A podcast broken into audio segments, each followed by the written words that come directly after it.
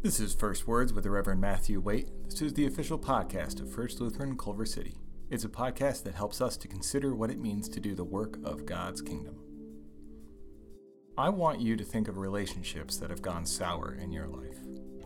This could be relationships that were once close and are now distant, but it could also be relationships that never even got off the ground and went straight to tense.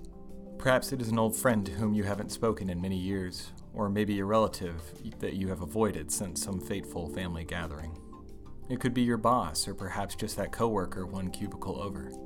Maybe you're even thinking of a former best friend or an immediate family member. I imagine I'm not alone in being able to think of more than a few relationships that aren't what they were, or relationships that simply never became what they could have been.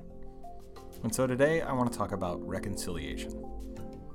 Let's first be clear on what reconciliation is It would be easy and even convenient to try and say reconciliation is merely reaching a place of understanding and going two separate ways.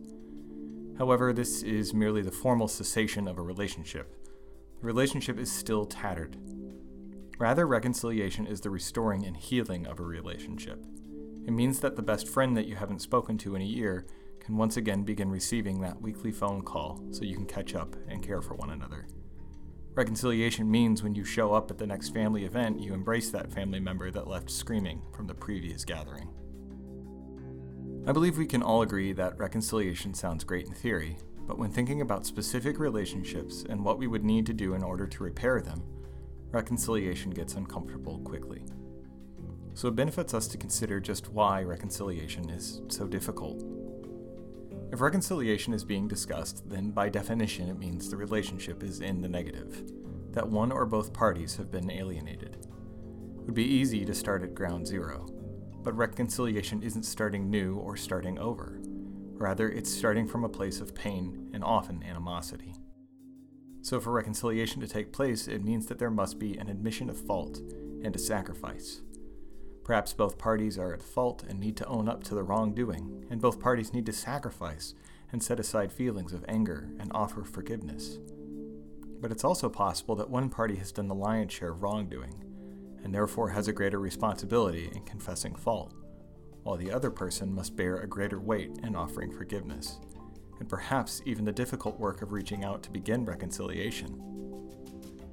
Also implicit in the admission of guilt is the responsibility to right that which was done to harm the other. Reconciliation is not merely making nice, it requires us to correct past wrongs and seek to live differently today. This work is hard and it takes time. Just coming together to discuss sins, to admit fault, and offer forgiveness doesn't mark the completion of restoration, but it is the first step on a long road to rebuild trust. To top off the difficulty of seeking reconciliation, it is often the case that the stronger a relationship once was, the harder it can be to overcome the divide and seek restoration. As we consider the weight and difficulty of reconciliation, it may be easy for us to dismiss it, saying, it simply isn't worth it. We aren't actively fighting, so why do we need to bother? We need to bother with it because it is a ministry to which God calls us. In 2 Corinthians chapter 5 verses 18 to 21, it says, "All this is from God, who through Christ reconciled us to himself and gave us the ministry of reconciliation." That is, in Christ God was reconciling the world to himself, not counting their trespasses against them and entrusting to us the message of reconciliation. Therefore, we are ambassadors for Christ, God making his appeal through us. We implore you on behalf of Christ be reconciled to God. For our sake he made him to be sin who knew no sin, so that in him we might become the righteousness of God. When we were enemies against God, when our relationship was in tatters, and even before we knew to confess our offenses, he took upon himself the work of sacrifice. Christ died so that we could be reconciled to God. He has restored our relationship without our even lifting a finger. But he has not merely done this for our own sakes.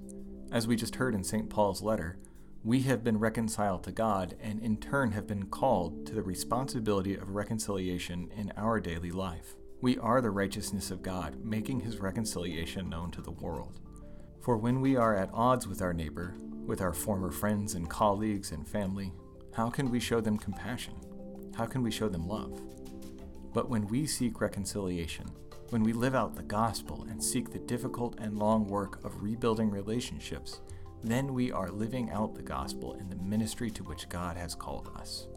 As we have seen, we are called to reconcile our individual relationships and our individual lives. But as Christians belonging to a church body, it is not only an individual activity. As the people of God and the community of God, we are not only at work seeking restoration in our individual relationships, we are also called to do this as a people. Where there are divisions in our congregations, in our communities, in our cities, in our states, in our country, and in our world, the Church of God is to seek reconciliation. We are to band together and do what we can to encourage not merely a cessation of hostilities, or that two parties go their separate way, but that communities would be healed and come together in grace. Blessed are the peacemakers, for they shall be called children of God. When we see reconciliation in this larger way, it helps us also to appreciate just how difficult and risky of an endeavor it is. When we see reconciliation as a communal activity, it means we are working to overcome damage that may have been done generations ago that still weighs heavy on a community. Yet we must still pursue this difficult and uncomfortable work, for only when God's love softens our hearts and brings us together can we truly show our love and compassion for our neighbors. That's it for today's episode of First Words. Be sure to click subscribe so that you don't miss this, the official podcast of First Lutheran Culver City.